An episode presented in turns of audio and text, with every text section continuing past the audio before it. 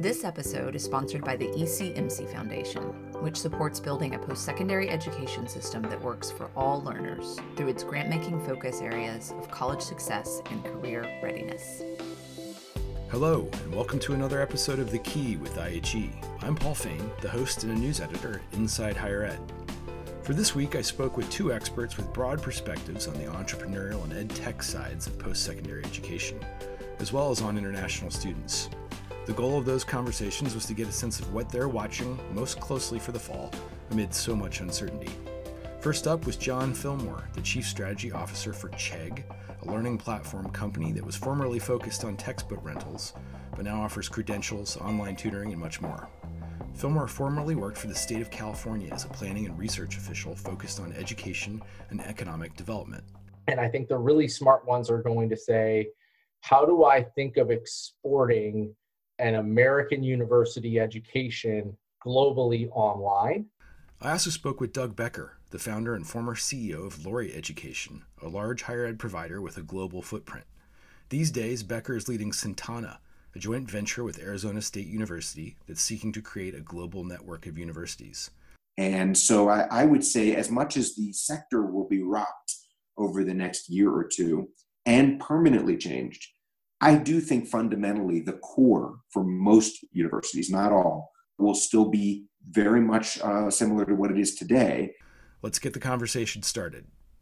All right, I'm speaking with and looking at John Fillmore. How you doing, John? I'm doing all right. How are you today, Paul? Pretty well. Thanks for making time for us. Really appreciate it. Thanks for having me.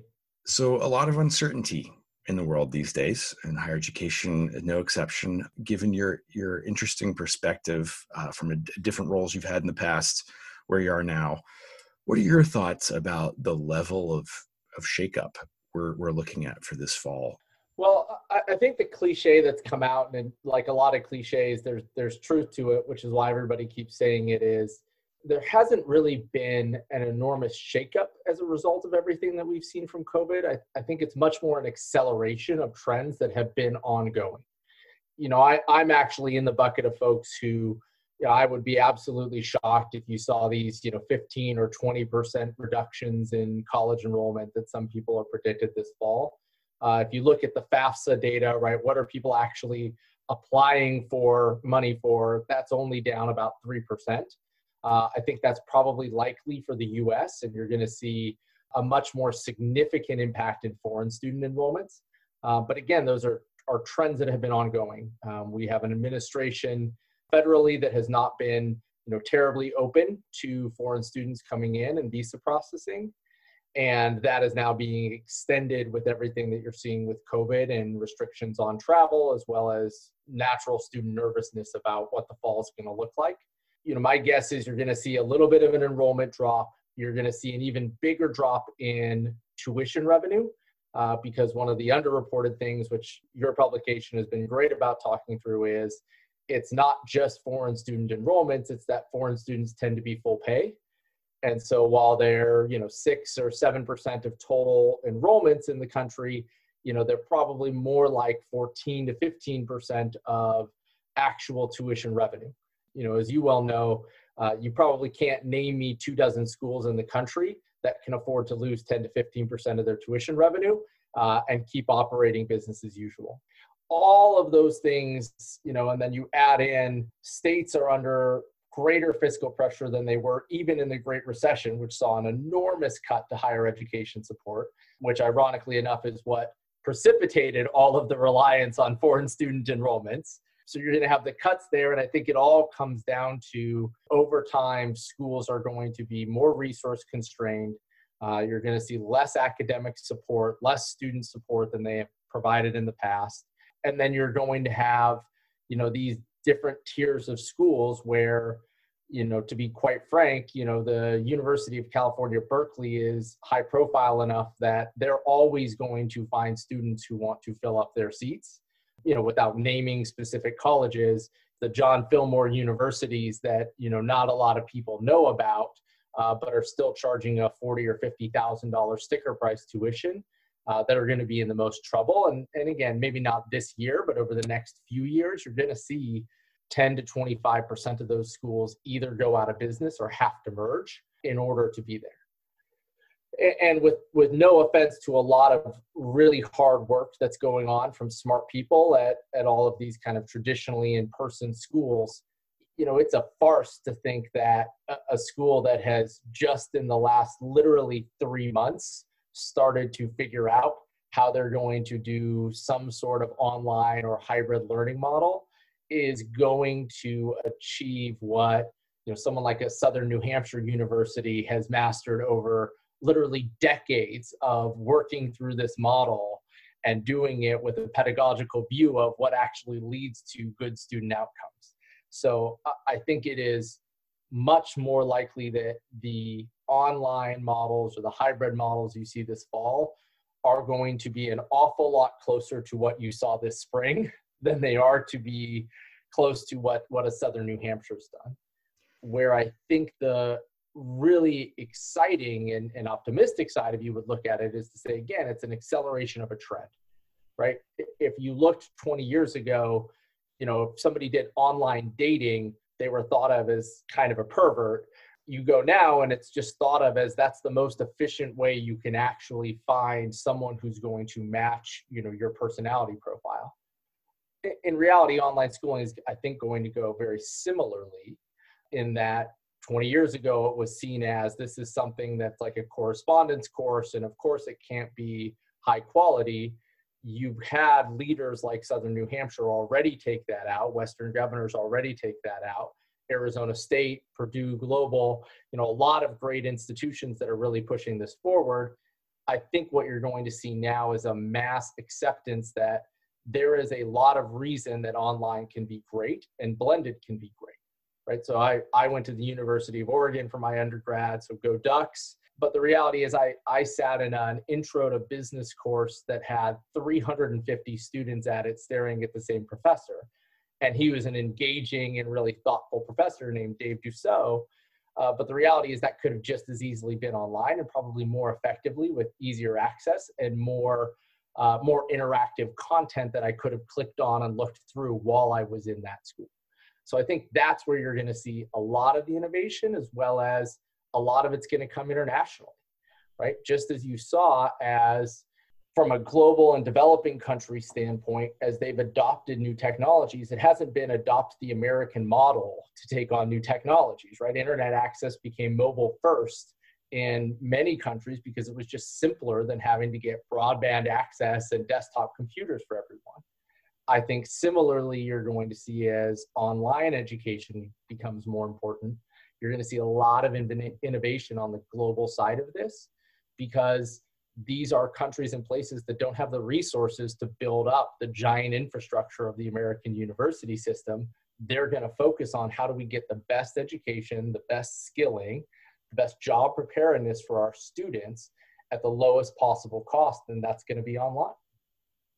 Let's stay away from the early adopters, the most successful online institutions, the SNHUs, the WGUs, the ASUs are all are up right now in enrollments and I would suspect that will continue in, in coming months. But let's let's stick right. with the John Fillmore U tranche, you know, regional publics, uh, smaller privates. Are there any creative solutions that you're hearing about to help them still serve international students in a creative way? I mean, your point is a good one.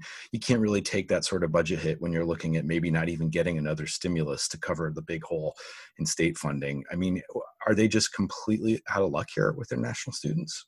I think some of them, to be totally frank, are just going to be out of luck. And, you see a lot of schools right now investing deeply in things like chat based connectivity to try and reach out to their domestic and international students to say, hey, you really should continue even if we're just online. But I think, you know, not to belabor the SNHUs and the ASUs, but I actually think there's a model they have started internationally as well that a lot of these regional universities are going to adopt, right? You see ASU doing a partnership now in India, you see Southern New Hampshire doing some work in Latin America. I think what you're going to see is a little bit less of the how do we enroll 200 students at full pay from international. And I think the really smart ones are going to say, how do I think of exporting an American university education globally online to countries and places that are willing to pay for it, right? And that's going to mean the ones that are really forward thinking, it's going to mean a different type of curriculum in some cases that's more skills focused than what has been you know, typical in United States liberal arts institutions. It's going to mean at a lower cost price because you're going to be competing with you know upstart education companies in these local markets that know the local markets and know the local market demand. And you're going to have to see it be much more flexible than what even a lot of the online schools have done right? So we we've gotten students you know talking to us at chegg as we we reach out to our student base all the time about how you have international students who are expected to wake up at three in the morning because even though their course was online the course was online and synchronous. So it was set to you know eastern standard time and they just had to get up and do this in order to be a part of the class. You're going to see a, a massive change in the ways that happens.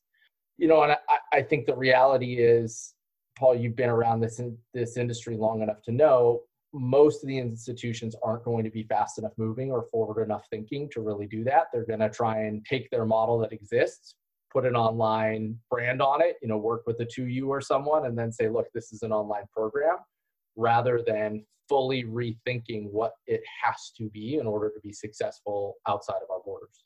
Well, you mentioned 2U, and uh, you know, for this episode, I'm speaking with Doug Becker of Cintana as well. I mean, what what are if if you're a resource uh, strapped institution, you're you're not able to develop a flexible, robust program as quickly as you need to. Do, do you reach out to a 2U or another partner to help you do it? I mean, I think you're seeing it in in obviously 2U a public company, and you can see their numbers. I think there there's a no brainer that at least in the short term you have to do this if you haven't prepared for it because you're competing with other schools that are out there and have been doing this for a long time and have done much more to build a sustainable model. You know, we've talked with our students within Chegg and you know you see the vast majority of students are massively unsatisfied with what online learning, and I air quote that online learning, really was in the, the spring. And the reality is, for a lot of those students, they couldn't even access it. You know, we talk about inequities in education. Uh, at least according to our students, 25% said broadband connectivity and reliance or reliability was something that was a big issue for them doing this in the fall. So you have to work with partners who have worked through and solved these problems many times before. I think again, the long term though is, you know, whether a, a 2U or another of the OPM players comes up with the model or schools have to do it on their own, as you extend out more and more to international, you've just got to realize that it's not American size fits all. It's got to be customized to what the local market needs.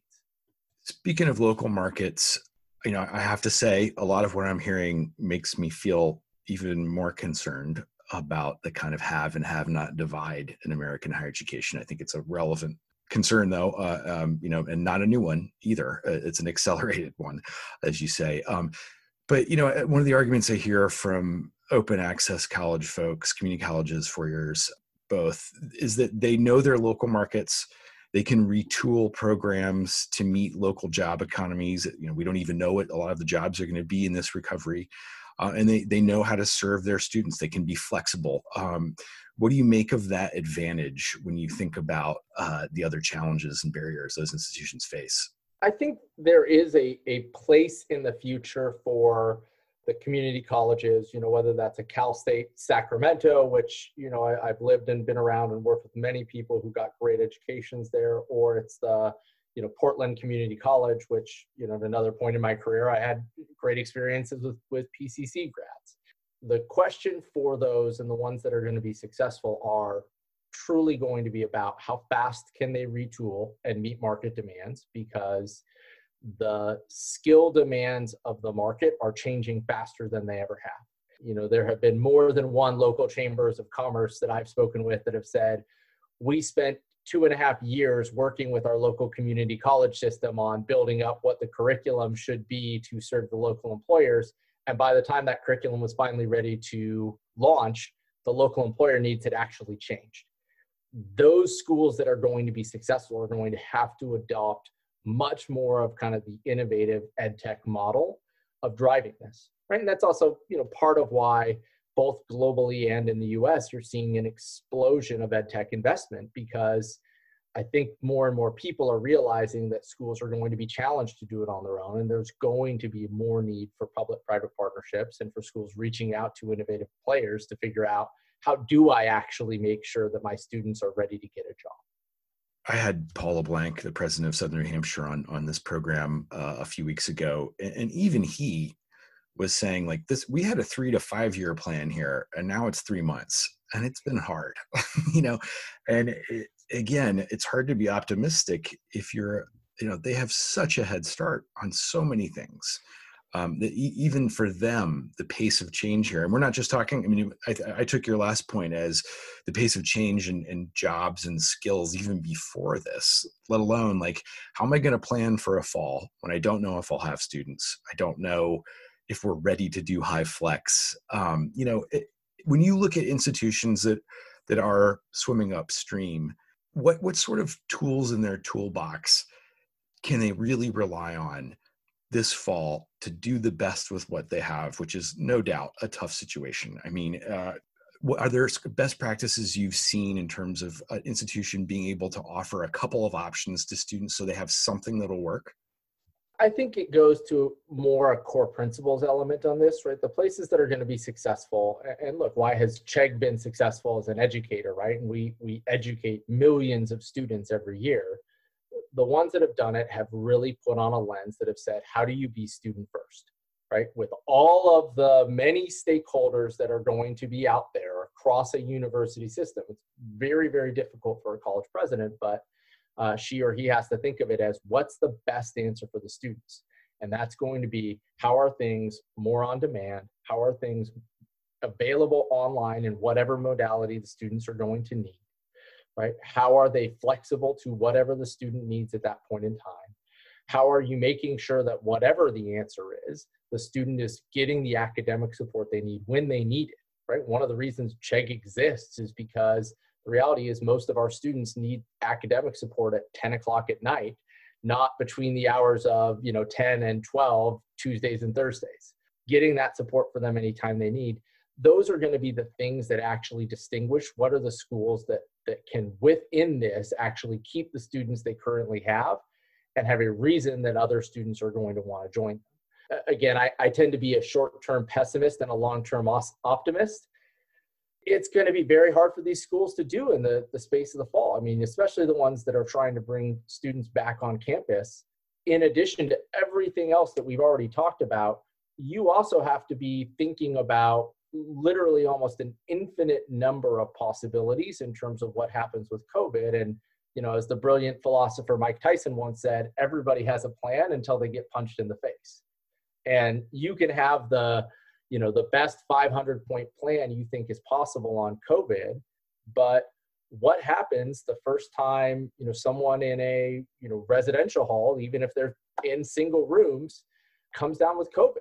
Are you going to quarantine that whole hall? Are you going to quarantine not just that whole hall, but everyone in that hall who has interacted with anybody else? Are you going to quarantine everyone who's been in a class with that student that has come down with COVID? You know, these are, are massive problems that the institutions are trying to figure out. And my point on that is they're trying to figure out that giant problem in and of itself while also trying to figure out how do we play catch up on everything that everyone else has learned about online education? I think you're going to see by nature a really messy situation there for the next 12 months. But again, the best innovations in education have all come because people saw problems firsthand and started companies or started a new way of doing it. And so I, I do think if you look five years out, this is going to make us much faster at meeting the skills challenge that you know America and the world is going to need because you're going to see much more disruption around people understanding that the traditional model just doesn't work and it just doesn't scale. Well, I think it's safe to say I'll make one prediction. Uh, there is going to be a lot of change in the next uh, stretch, and uh, you know uh, you've given us a lot to think about. And you know, just want to to flag one point you made. I feel like in all the discussion about budgets uh, be they influenced by public revenue declines, international students, um, and the, the struggle to get quality online offerings. Let's not forget about student supports online. And, and uh, you've, you've raised that, and I feel like it's been out there, but I haven't heard as much about that in this crisis. So I appreciate you uh, you flagging that one and uh, for sharing your expertise with us today. Very happy to be here, Paul. Thank you so much for having me. Keep in touch. Thank you. Does Inside Higher Ed's wide ranging coronavirus coverage help you stay informed? Show your support by becoming an insider, our membership program, and enjoy special benefits and offers. Your support helps us continue our journalism and free access to all of our daily news and opinions. To learn more and join, please visit www.insidehighered.com backslash membership. I'm speaking with Doug Becker of Cintana. Doug, thanks so much for doing this. Glad to be here. Uh, you've had an interesting run in higher ed. Uh, I wonder if you wouldn't mind just giving us the, the brief skinny of your bio uh, and where you've been. Well, I have spent uh, more than 20 years now in higher education and about 30 years in education as a whole, always on the entrepreneurial side. You know, today we talk about ed tech. 20, 30 years ago, we didn't really have a term for it. And it's been really fun to see how the industry has evolved for most of the last 20 years, my passion and my work was in creating and building Laureate Education, which became a global higher education company, still is today a publicly traded company based in my hometown of Baltimore. And uh, Laureate was really my, based on my fascination with um, how one could bring the benefits of scale to, eh, to universities, especially small private universities in emerging markets where students just don't have a lot of choices and where resources typically weren't being invested into private institutions. So we that was a, a great experience. We learned so much. Uh, Laureate grew to about 70 universities in 29 countries, uh, over a million students, and um, over 70,000 employees. So I, I, definitely had a tiger by the tail. Yeah, um, I was always just stunned by the scope of it. Well, the scope was great, and, and what I'm most proud of is the quality of the individual institutions. There are institutions that within Laureate today. Now, Laureate's strategy has pivoted um, significantly since then, and, and, I retired from the company about two years ago. Um, but I can tell you there are institutions within Laureate today that are not only the largest institution in their country, um, but would also be absolutely uh, considered one of the best. And uh, many that have uh, received, for example, uh, US institutional accreditation, um, many that have plaudits from the local regulatory framework. So it's really, it was never a goal of just getting big. It was about proving that excellence and scale could be done well together.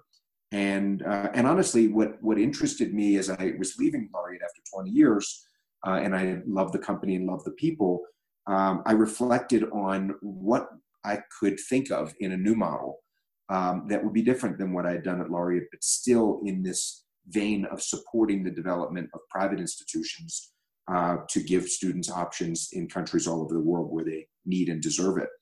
And uh, the Laureate model is still fundamentally based on bringing all these benefits to institutions that they can own or invest in.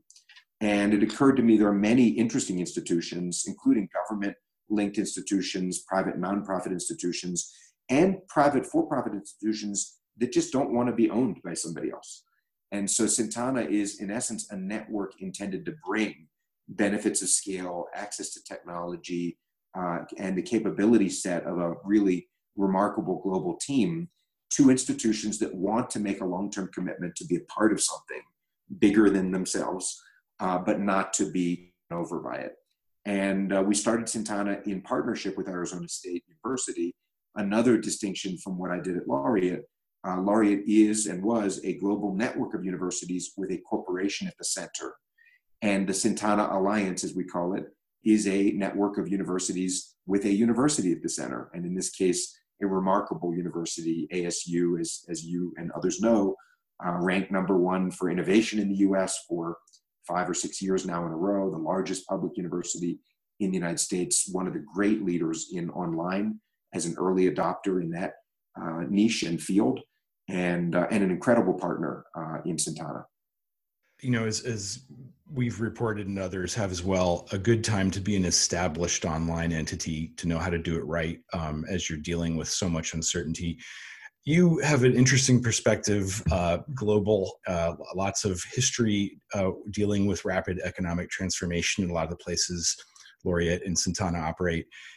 I hate to ask you to speculate, but can you? Can, I'm going to. Uh, would you mind talking about what level of disruption, market shift, uh, just immense change we might be seeing in the next six months in this country? I think it's, of course, it's going to be huge. I think everybody sees that.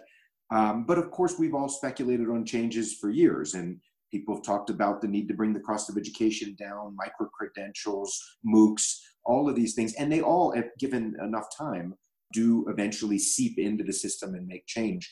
But let's face it, though, there is something fundamentally powerful about universities, especially research intensive universities that contribute to the discovery of knowledge, but, but even, of course, just great teaching universities.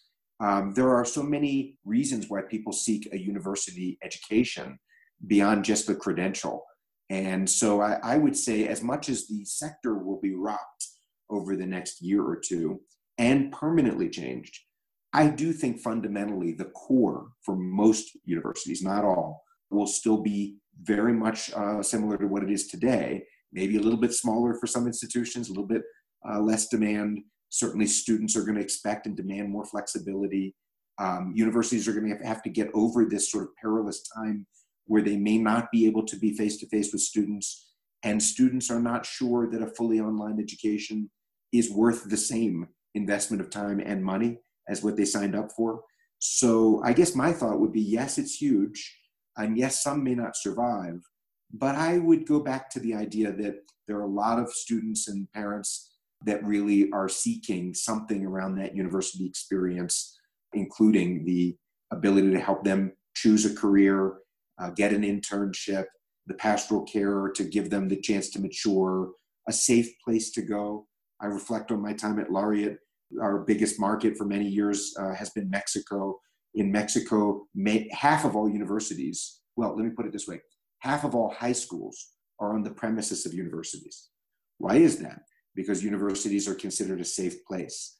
And so it's just interesting how many different ways people need and use a university for what it can contribute to their communities.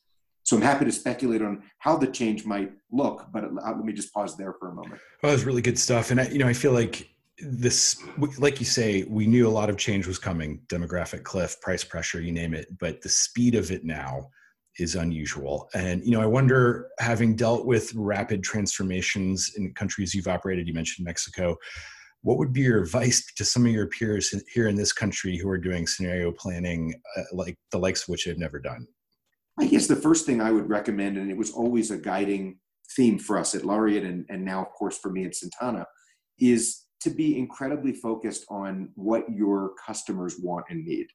Uh, recognizing, of course, you know, universities have a unique relationship with their customers, and they are often forming and guiding their customers.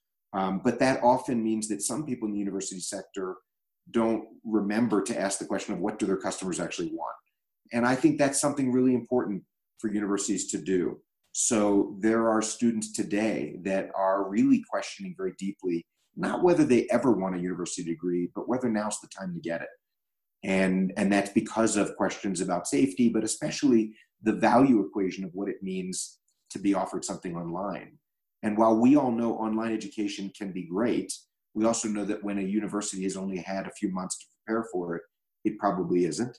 And we also know that great for a graduate student with a family and a job uh, learning part time online, which is where the majority of fully online is has been done, is not the same as what my 19 year old daughter, uh, who just completed her freshman year in college and partly at, in our house, uh, it, I think what she expects out of an education is different. And so there will be a lot of students that will say, I don't, I, I may take a year off.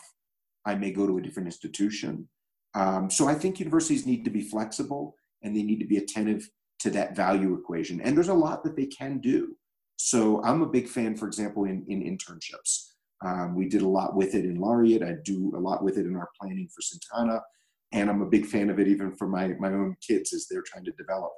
And uh, I think universities, the ability to offer virtual internships would be so different, uh, a different way of, of offering value during this moment. And of course, we know that students may be about to come back to campus, although even that will never be the same, or will not be the same. But we know that uh, students at universities also want to be connected to the alumni. So right now you have alumni trapped at home at wonderful universities. Why not ask them to offer some time with students to, uh, and that can be part of a virtual internship or really just uh, just a, a, connection point. Because again, if you are a university, especially the ones we tend to all think of with brand names, um, students are looking for more than just instruction in that experience. And so the second point I'd say is, of course, flexibility is going to be really key. We know that even for students who do return to the classroom, those classrooms will probably be spaced physically differently. Um, students' time on campus will be different, and the demands of society on maintaining safety will be high, and scrutiny will be high. So I think the need for flexibility uh, will be strong there, and that's where online can be helpful.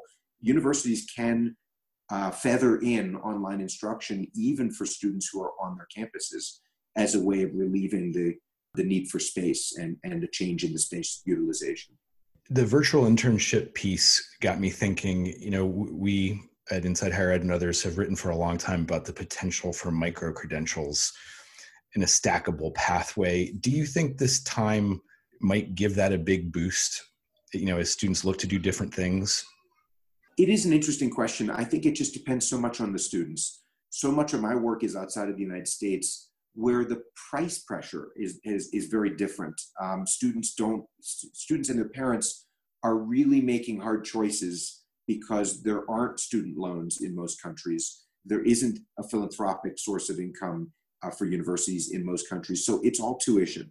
As a result, the tuition at the laureate universities, the Cintana universities, most universities outside the United States is much lower than it is here. And therefore, and yet very important as to what people can afford and families who have to choose which of their kids will go to university, not uh, where they will all go. Uh, in that context, though, I think that there's still there's many countries where university education has not tipped over the tipping point on the value equation. Um, so my first point would be yes, I agree with what you said. I think that will tend to be a, a, a more U.S. centric, not only, but more U.S. centric, where the value equation has been strained to pass the breaking point. And then I think, of course, it also just depends on the student. If you are, again, a working adult professional, um, you have so many interesting choices for online, for competency based, for credit for prior learning experience. There are a lot of things that are available to help solve the problem uh, that are gradually sort of being accepted and understood by students and institutions. Obviously, we mentioned that in Arizona State, for example, uh, knows what it's doing online and, and has some advantages in this environment. You obviously are in the business of partnerships. What are some of the uh, factors you think your peers in this country might consider as they mull whether or not to partner up to try to be more flexible? Well, it's interesting. Arizona State is very good at partnering, and uh, and they are, I'd say, sort of partner friendly in that uh, they're willing to engage and consider a lot of bold ideas and then obviously they don't do many of them, but they but they do the great ones. Uh, I'd like to think like Cintana, and that was really a bold idea. They have been so successful with online, with research, with the U.S. Uh, recognition for their innovation. Um, but I know that Michael Crow and his colleagues want ASU to also engage more globally. And they saw that given the work that I'd done in the past and the team I assembled, that Cintana could be almost a, a, an execution arm for them in complex international projects that they might not themselves have the resources to pursue.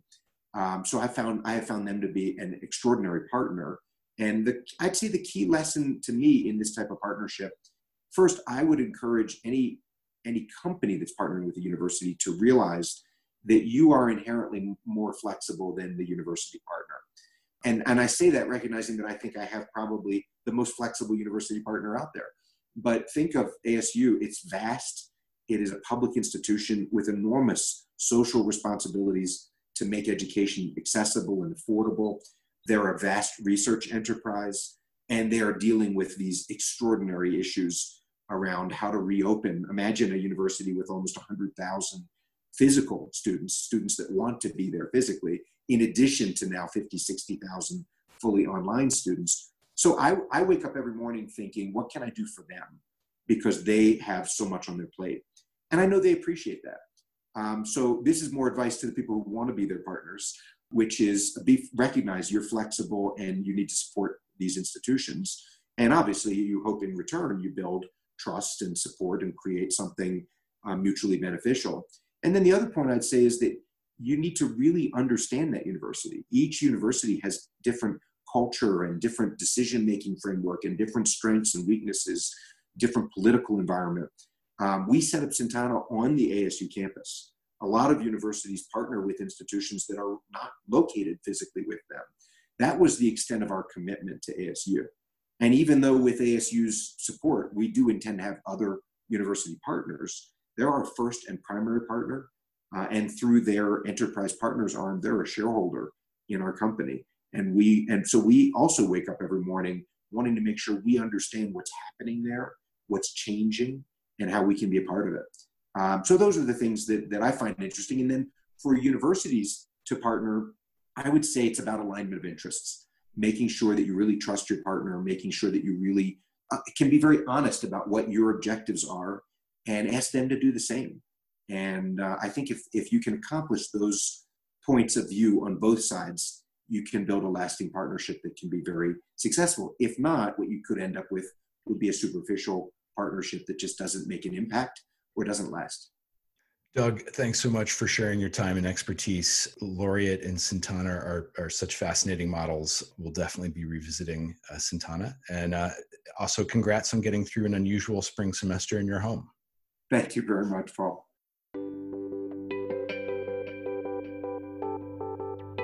This episode is sponsored by the ECMC Foundation, which supports building a post secondary education system that works for all learners through its grant making focus areas of college success and career readiness.